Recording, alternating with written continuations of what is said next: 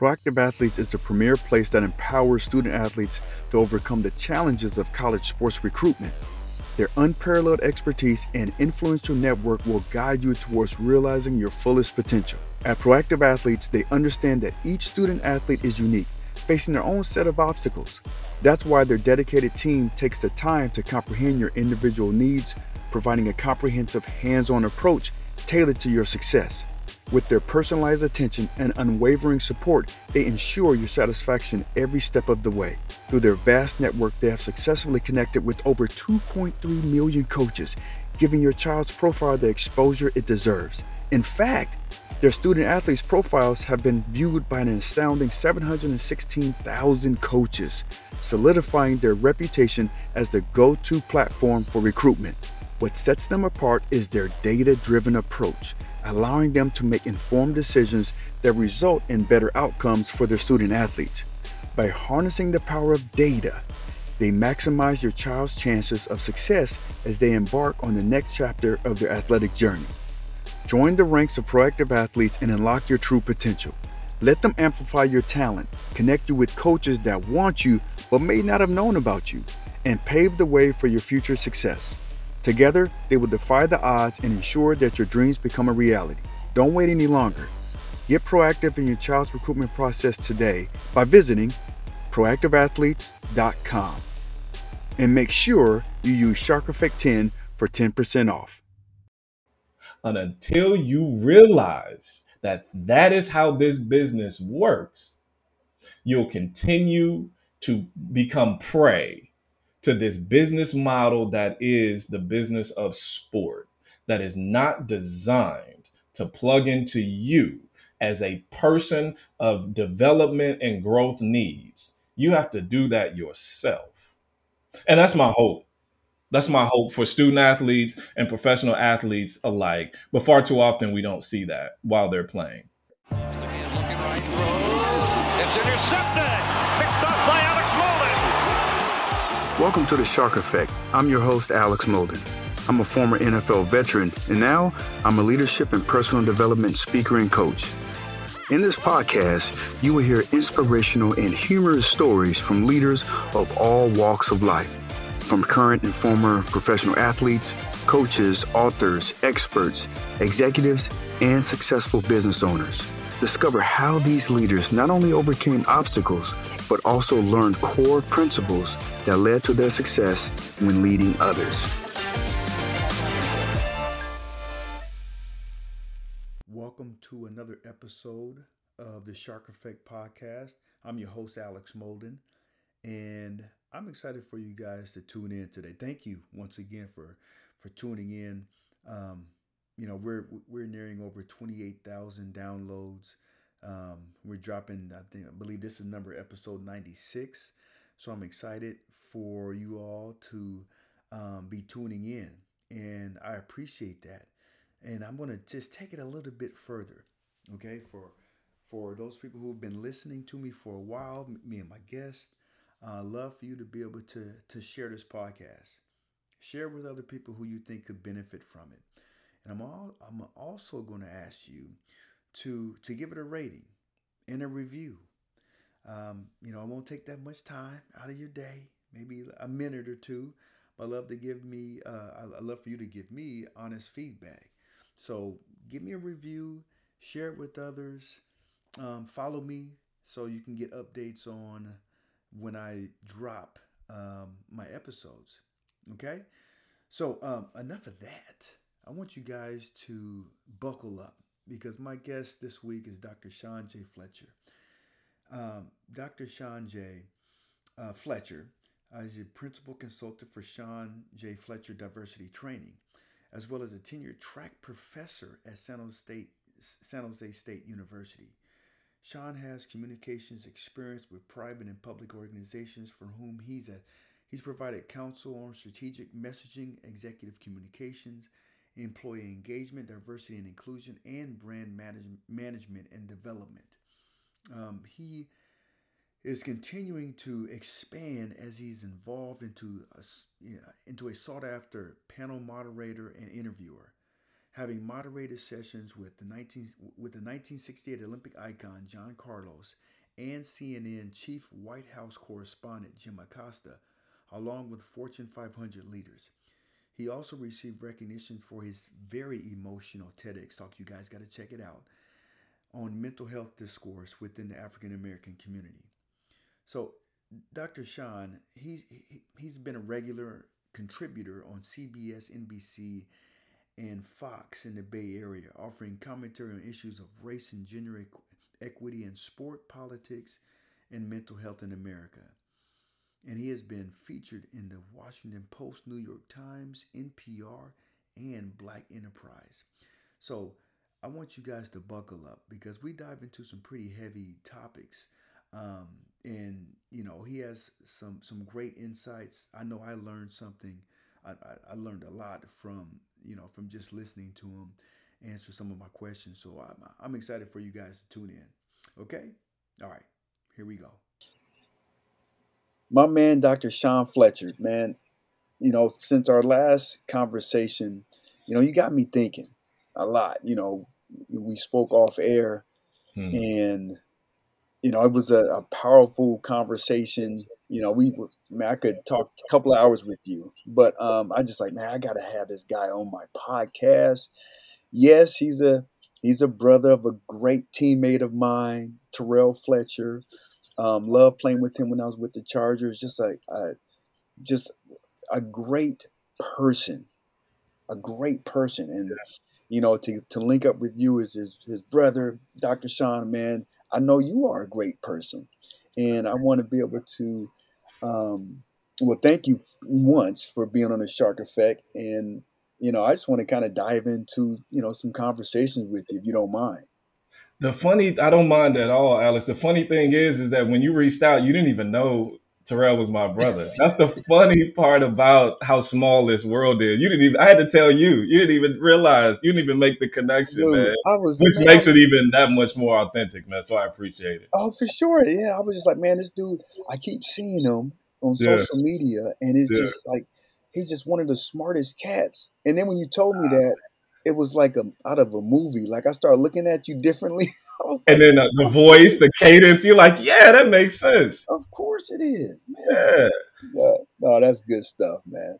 Um, Dr. Shaun, can you tell my listeners just a little bit? I already, you know, said a yeah. little bit about you, but can you tell my listeners a little bit more about about you and and um, where you're at right now?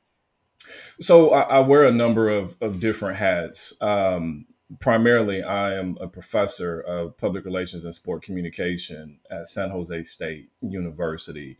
But uh, I spent over a decade in the corporate space uh, working for, I led communication or internal communication for Volkswagen Group of America, for Apple. That's what brought me back out to, to California. Um, I, I, ended up uh, getting heavily involved in diversity, equity, and inclusion work uh, at multiple stops in the corporate space. And, and I'm sure we'll talk more about it later, but ended up hanging my own shingle and starting my own consultancy, uh, Shaun J. Fletcher Diversity Consultancy, that sort of took off uh, around 2019 into 2020 with so much that was going on in the social justice space that it, much of that work keeps me busy. Now I'm doing research, I'm trying to write books, I'm trying to do a number of different things just to try to keep important conversations going on.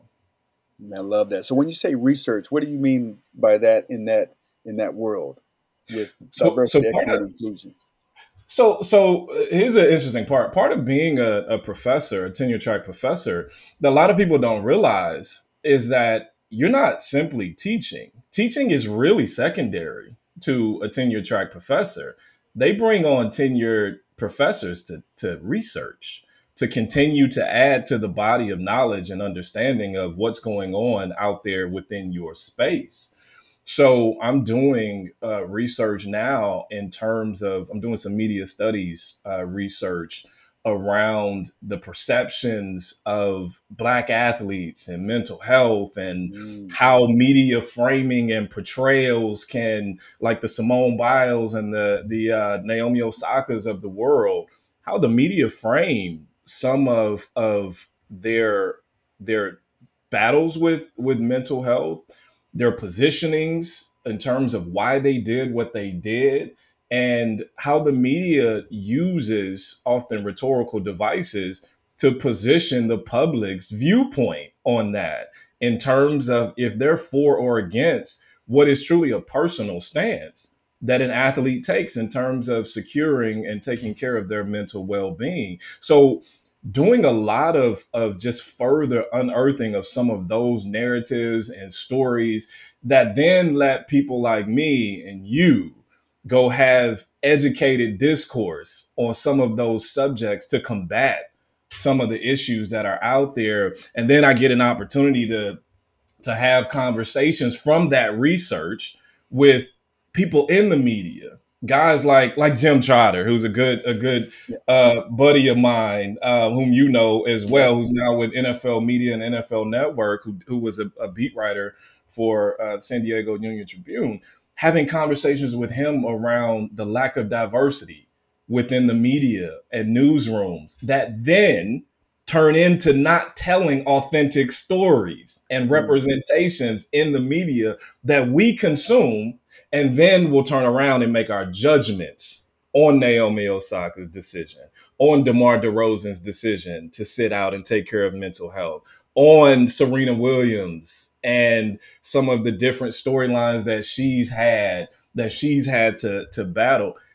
Really diving deeper, so we're not just having anecdotal dialogue about those, but to actually say the media played a significant role in framing how the public viewed some of these people. I'm working on an article now around Colin Kaepernick and how the media and the NFL use certain rhetorical devices to frame what he was doing around 2016 in mm-hmm. terms of not just kneeling, but the ensuing social justice work and the narratives that were out there that ultimately helped to frame how the public viewed what he was doing as being either martyrdom or being nefarious in, nat- in motive, um, and a number of different storylines that came out that ultimately has led to this brother not having a fair shot at getting back into professional football. So when I say research, yeah. I'm talking about not simply diving into a bunch of uh, quantitative, sort of mind numbing work, but to take a practical approach to understanding some of the conversations that we have just on an anecdotal level every single day about some of the, the major headlines that's going out there in the world. Man, that's yeah, that's that's powerful. That's powerful work right there.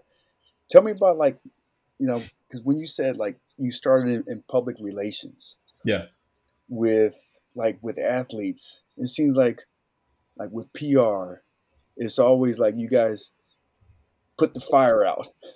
put the fire, or maybe like spin man, doctor, as they call yeah, it. Yeah, yeah. Like yeah. how does that? How does that? How can we um, be able to, as whether it's athletes or people in in positions of of leadership, mm-hmm. man, what are some of the things that we can do that doesn't put a, a, a like a, a dark light on us? Mm-hmm. Mm-hmm. The the the most important part for athletes or anyone to understand, and we've heard this before, it's it's sort of cliche now, is that we're our own brands. All right. And it doesn't matter what level you're operating on, whether you have a hundred followers or whether you have a hundred million followers. You're your own brand. How you put yourself out there, how you frame your story, and then ultimately tell it from a rhetorical standpoint, not just simply from word of mouth, but how you really walk the talk in terms of things you're exposing yourself to, um, relationships that you're part of, collaborations you're a part of. Um, they all, in some total, add up to our brands all the way down to the clothes that we wear all the way to you know just how we we position ourselves in the public space that's who you are. And protecting that is paramount. And I think many public figures, especially athletes, who should be about the business of what is making them gainfully employed. whether it be on the playing field, the ball court, whatever it is, that's where, where your bread is buttered. So you got to keep the main thing the main thing. But we we've grown into such a society where business, especially in this digital social media age, to where it's no longer good enough to just simply worry about X's and O's and being great on the field. Because once you step outside of it, you are overly saturated in terms of people having this insatiable appetite to know about you to know what you're eating for breakfast, to know what books you're reading, to know what family situations are like. Are you dating somebody? Are you doing? They want to know everything. And those people who cut themselves off are significantly significantly cutting themselves off from a potential revenue stream. Mm-hmm. So now when athletes make a decision, either either overtly or by virtue of creating an Instagram account, you instantaneously have a hundred thousand followers as soon as Marshawn Lynch creates an Instagram account without even putting a post up there. But many of them have no strategy when they do such a thing. All right. It's almost like putting yourself in a glass fishbowl and then not having any plan for how you're going to position yourself, but the world's looking at you at that point. Mm. And public relations isn't simply crisis management. Public relations is also proactive.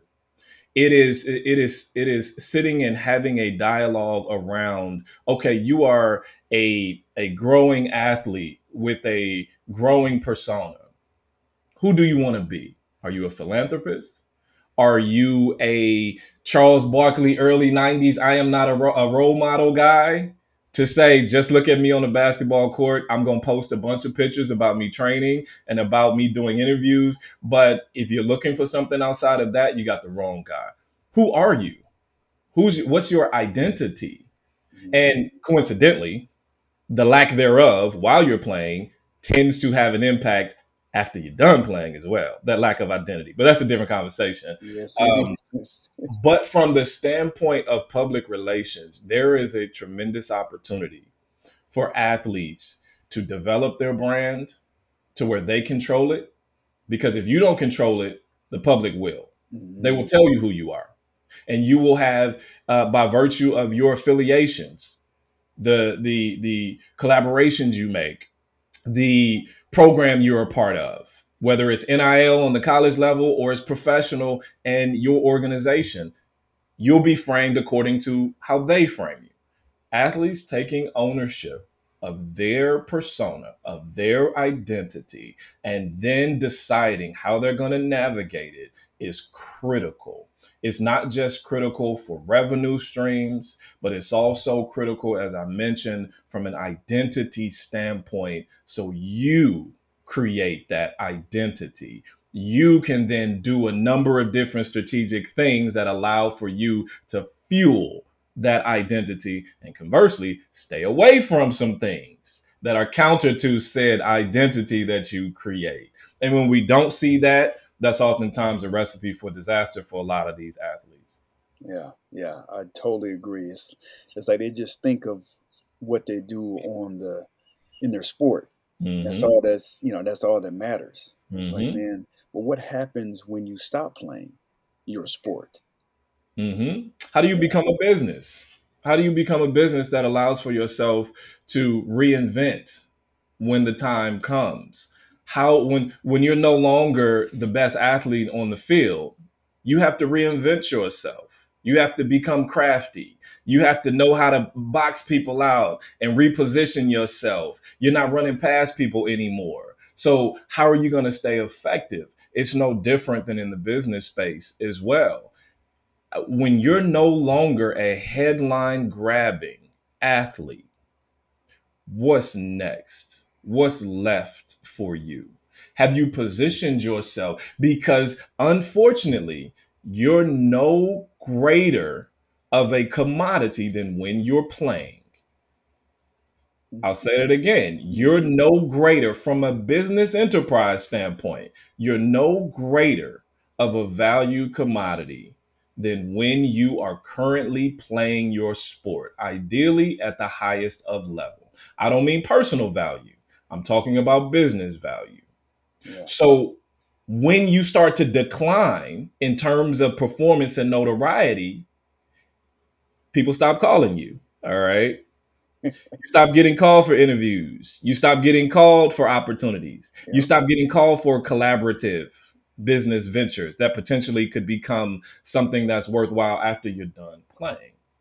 So it's too late to learn that after you're finished playing. It's too late to become a brand and a business after you're finished playing because you've significantly lost business equity because now those individuals who want to plug into you are not simply trying to plug into you as a, a good human being. They're trying to plug into you as a as a athlete who hmm. is high profile or affiliated with a high pro, a high profile program or organization to where now you're raising their boat but also they see an opportunity to where in kind we can partner with you. And if you are able to position yourself to maximize that opportunity that business venture we've seen many different athletes be able to do that. And it's not simply the lebron james of the world who have billionaires coming to their door saying do you want to start a production company do you want to start some sort of financial uh, venture? Do you want to do nonprofit? Do you want to do things of that nature? It's the it's the mid-level players who are finding opportunities to leverage their brand as they're playing to then maximize it to where once they're done they immediately can transition and reinvent themselves into not simply an athlete but now moving into business ventures. That's what's so critical about not just public relations, but about branding and seeing yourself as a business brand. I love that, man. And as you was talking, man, some some somebody what you already mentioned his name, but he popped into my head, and I was like, "That's Marshawn Lynch."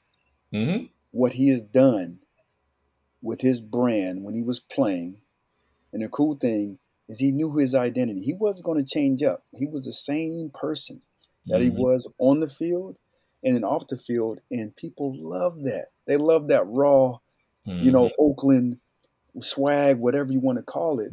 Mhm. But, you know, for him to be on these different shows, um, now I think he's part part owner of um, the uh, hockey team up in Seattle. Yeah, he got some other opportunities going. He's um, um, he's doing some stuff with the NFL. hmm Um, that's somebody who I was like, man, that dude, man, he's when you was talking right there, his picture popped right in my head. yeah. And you got people like Candace Parker, who who's who's currently playing, but she knows her career is winding down in the WNBA. She's she's doing media work while she's playing. Ryan Clark did that his last couple of years with the Pittsburgh Steelers when he would start to moonlight with ESPN and some other uh, networks. There are a number of different athletes who are modeling that behavior of leveraging their star while it's bright as an athlete hmm to create opportunities for them when they know their days are inevitably as an athlete going to come to an end. And it's too late. When you're when you sign those or submit those retirement play uh, papers to the league it's too late at that point because everybody knows that you submitted them Yeah. unless you are again LeBron James or Peyton Manning or Eli Manning or or someone who just transcends the the the playing field in terms of notoriety, you have to have a strategy. You got to know and start thinking about what's next. Draymond Green is doing it now Mhm. with TNT. He's a he's a player analyst. He signed a contract. He's not simply just doing reoccurring spots. He signed a contract with mm-hmm. Turner Sports to be on TNT and do the guest spots that he does. He's a Turner employee. He gets it. Yeah. He gets it. And he's transitioning to where when his playing days are over and people are not just clamoring for Golden State Draymond Green, for three-time champion Draymond Green, for NBA affiliated Draymond Green. He's just going to be Draymond Green. Yeah. He's already establishing that opportunity to build a bridge, which he's doing now, to his next step in life. Because unfortunately, I, I don't think what a lot of athletes understand is that, uh, God willing, you have a long life to live after you're done playing. How is that going to be lived? And are you simply going to be trying to to coast on the vapors of a playing career when you've not established anything solid that allows for you to continue moving forward in a purposeful, meaningful way? Yeah. Yeah, that's good, man. So tell me like with these with these people who make mistakes. We all do. Mm-hmm. I love to get your insight on like the Phil Mickelsons of the world, the Tiger Woods, the Will Smiths of the world, mm. that they make a mistaken judgment. The words that they speak don't align with who, who they say they are. Mm-hmm. What are some of the things that they can do? Can it be reversed? Can they can they flip it? Number one, can they um, use that that disadvantage as an advantage? Can that happen? And then what steps do they need to take in the, in how they are out in the public? You know, some of the things that that happen, you know, f- you know, for regular folks, we make mm-hmm. a mistake and whatnot, and it's mm-hmm. viewed by other people. What mm-hmm. steps do we need to take to be able to reverse it and and still be able to, if, if we can get to that same how people look at us? Is it mm-hmm. possible? And what steps do we mm-hmm. need to take? Well, I think that the interesting part about some of those examples that you gave is some of those those personalities they're not created equal from the standpoint of um, their stature and their standing in their respective industries that play a significant role in the reconciliation that after you've made a mistake is possible even all right. Tiger Woods is a beloved figure who is bankable, whether you like him or not. He is bankable. They want him to come back. The PGA Tour, as soon as he could stand upright after those accidents, they were calling saying, Is he going to play in the, the championship? Is he going to play in the Masters? Is he going to play in said event? Phil Mickelson, not so much. All right.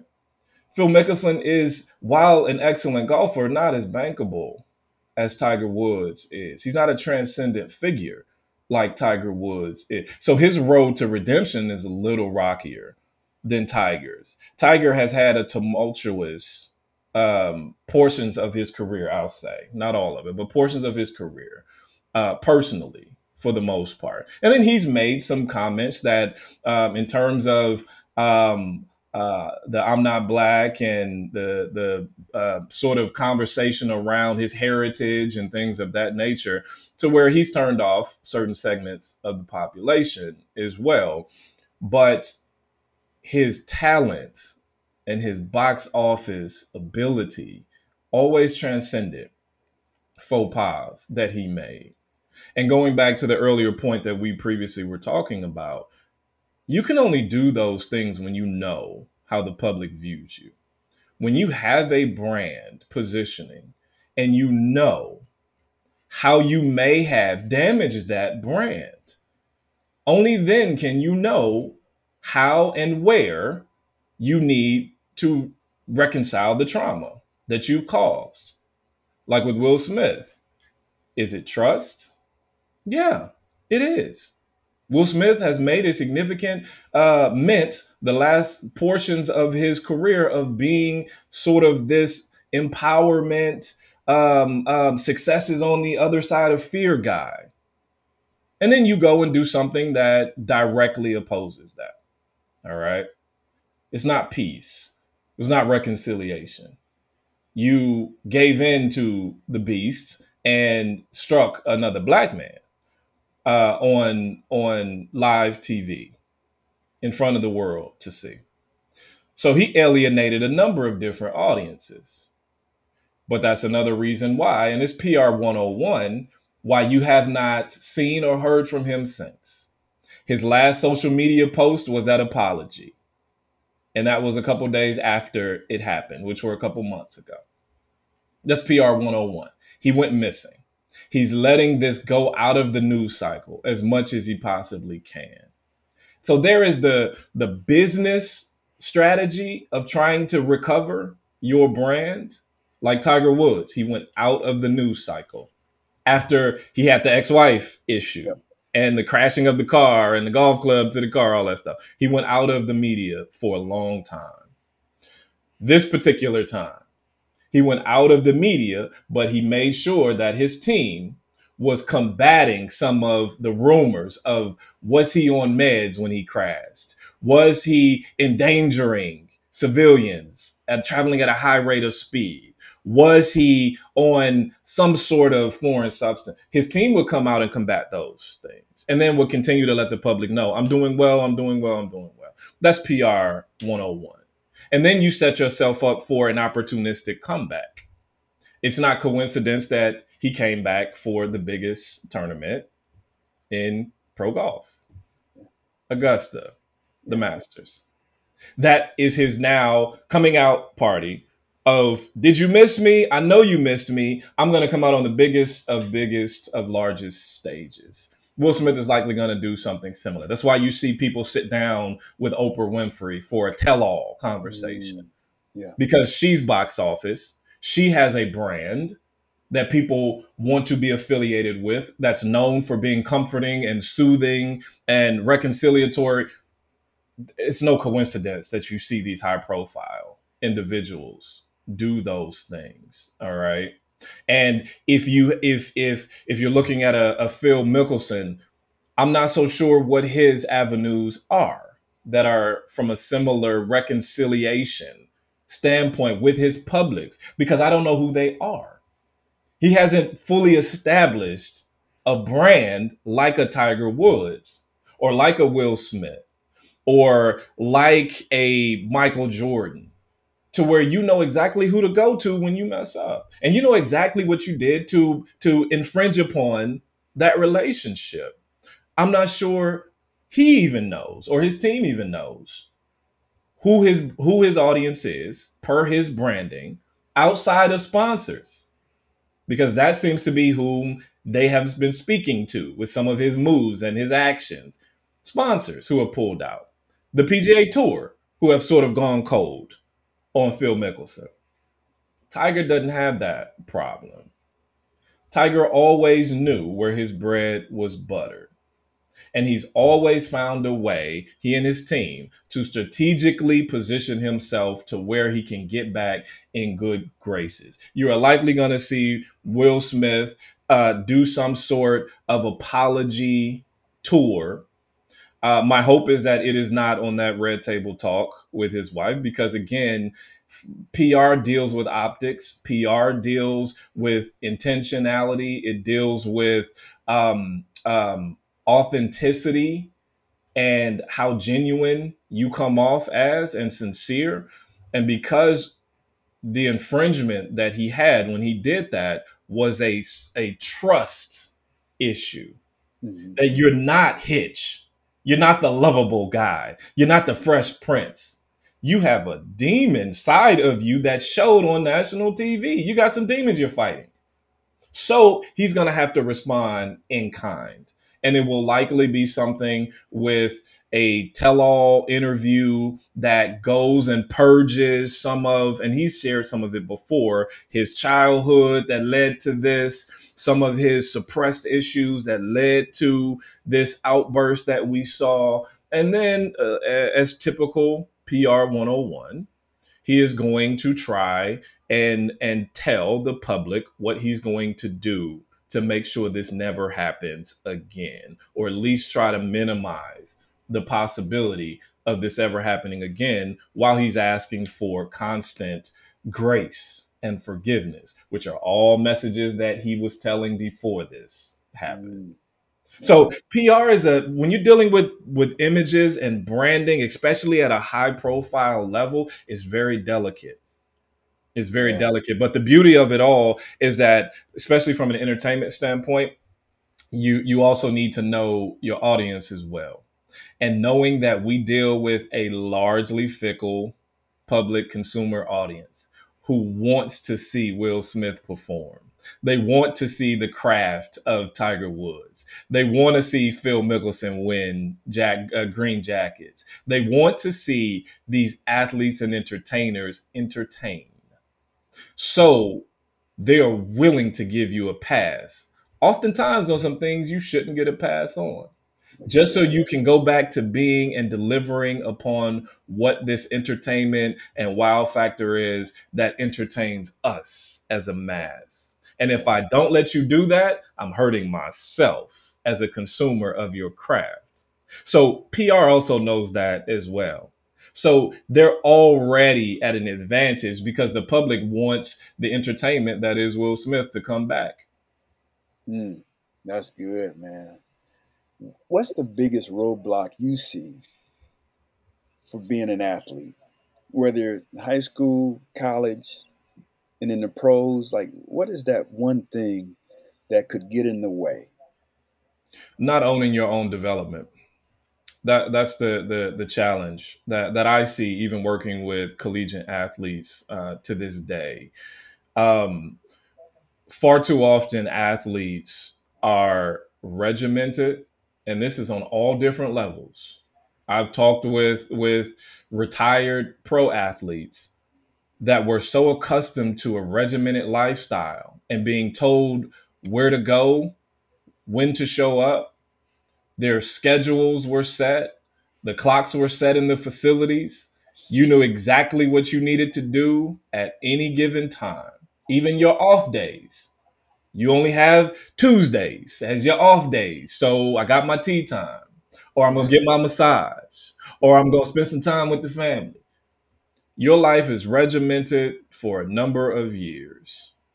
And if you are not careful, you will not have ownership truly of any of it. You'll think you do, but you don't. You're being told what to do. And again, while that does have uh, some significant challenges after you're done playing, I'm now talking about while you're playing. Is at what point do our athletes take a step back and zoom out and say, what decisions am I truly making on my own that's going to impact my future?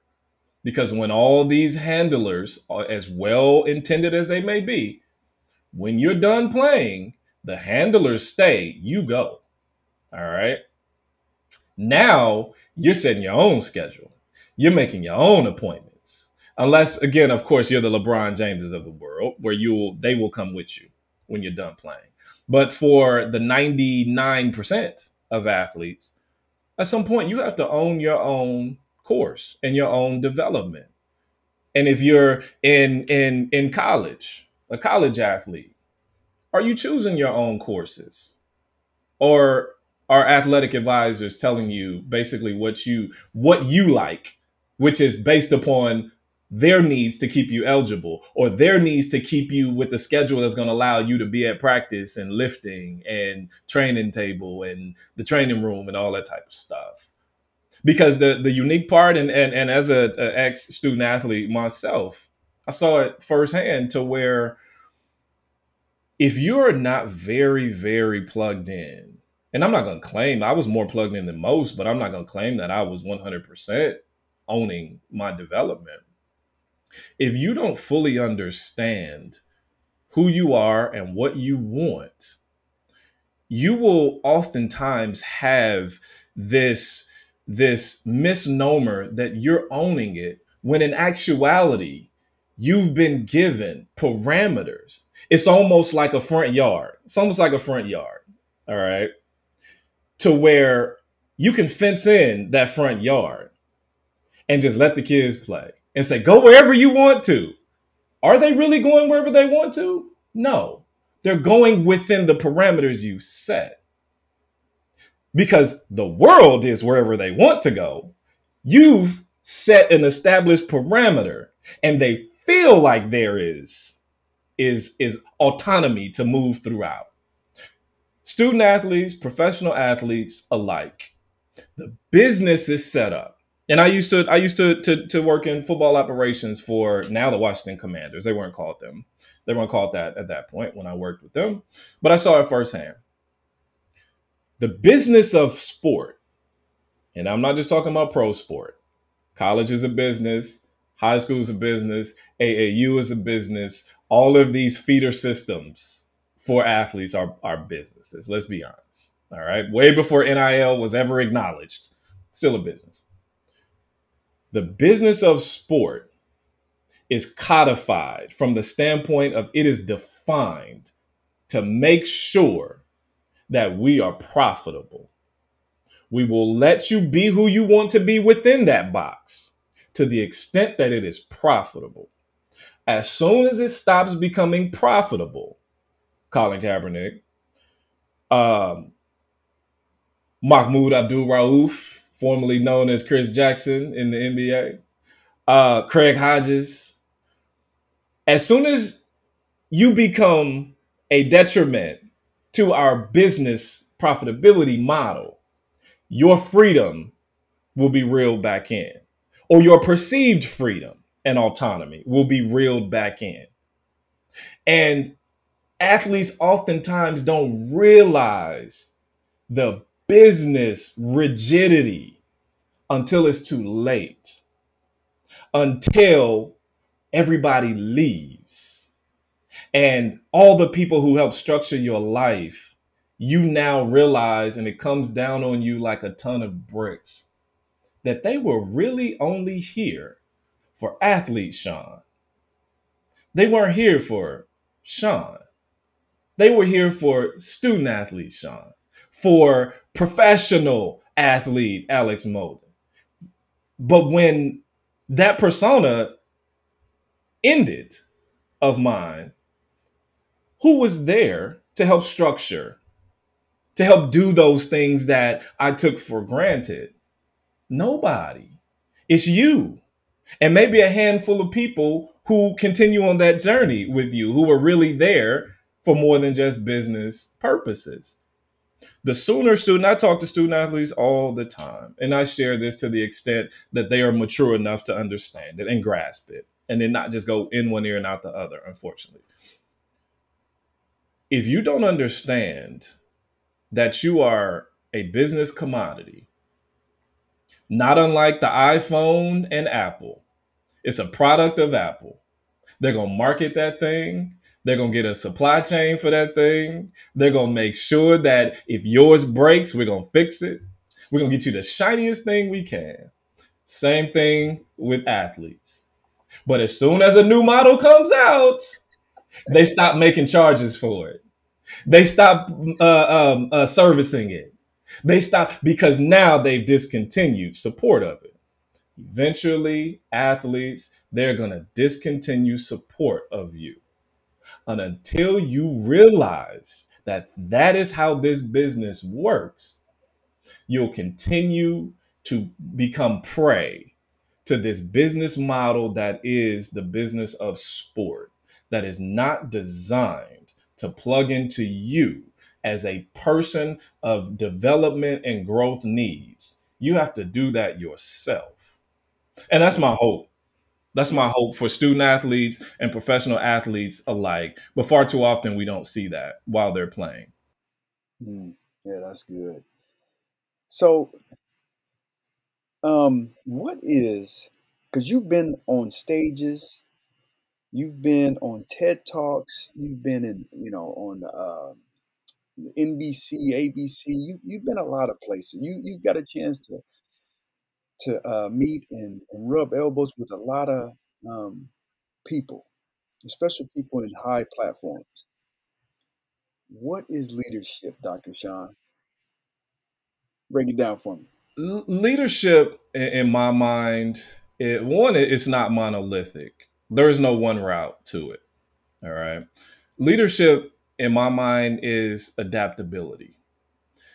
And what I mean by adaptability is allowing for circumstances, allowing for personality differences, allowing for um, adjustments in direction that ultimately leads you to the vision that has been adopted.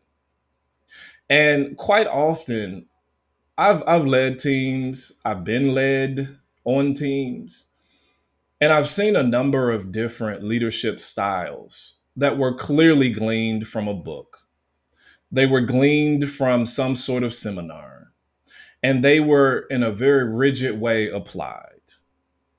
And when we start bringing the variability of life, because what people don't don't understand, and I say this about people all the time, what we don't understand is that when you really look at leadership for what it is, you're leading people, not simply processes.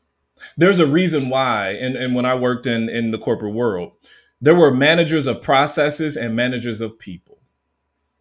You could still be a manager, but many of those people who were not equipped to lead people just led processes. That was it. There's no human factor to it. But when you're leading people, people change, people need different things.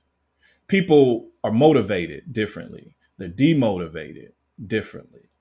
They struggle with things that have nothing to do with the vision and the output of what you all have agreed you're striving towards. Some of the best leaders that I've ever met that I try and I have tried to take a page from their books. They were always adaptable. They always tried to understand who they were leading first. And whether you're of the mindset of the old axiom, you lead from the front or you lead from the back, servant leadership, whatever, whatever you, you subscribe to. When it's all said and done, if you don't know the people you're leading, you can never adjust the route in order to get to the destination how you choose how you need to get there. If you take this stubborn approach that we're going to take this straight path or a certain path to the destination that you're trying to lead someone or somebody or some group to ultimately if you do make the destination chances are some of your group is not going to be with you when you get there. Odds are you will have done more than what you should have done as a leader. Because some of the best leaders that I've ever I've ever heard coaches alike, and when I say leaders, I mean coaches mm-hmm. as well, have always said, and I had a boss who told me this too, when I was just looking for guidance. And they said, Shaun, there's a reason I hired you because you bring something to this dynamic I don't. And they said, I'm going to trust that you're going to bring that expertise to the table. And it, it gave me ownership and skin in the game, so to speak. And it motivated me. And it gave me this liberation that I hadn't had before to say, yes, I'm valued. To say, yes, I'm a critical part in, in, a, in our team getting to where we need to be. And that leader showed leadership through humility to not say it's my way or the highway. Mm. But they also had to see in me that I was ready for that role.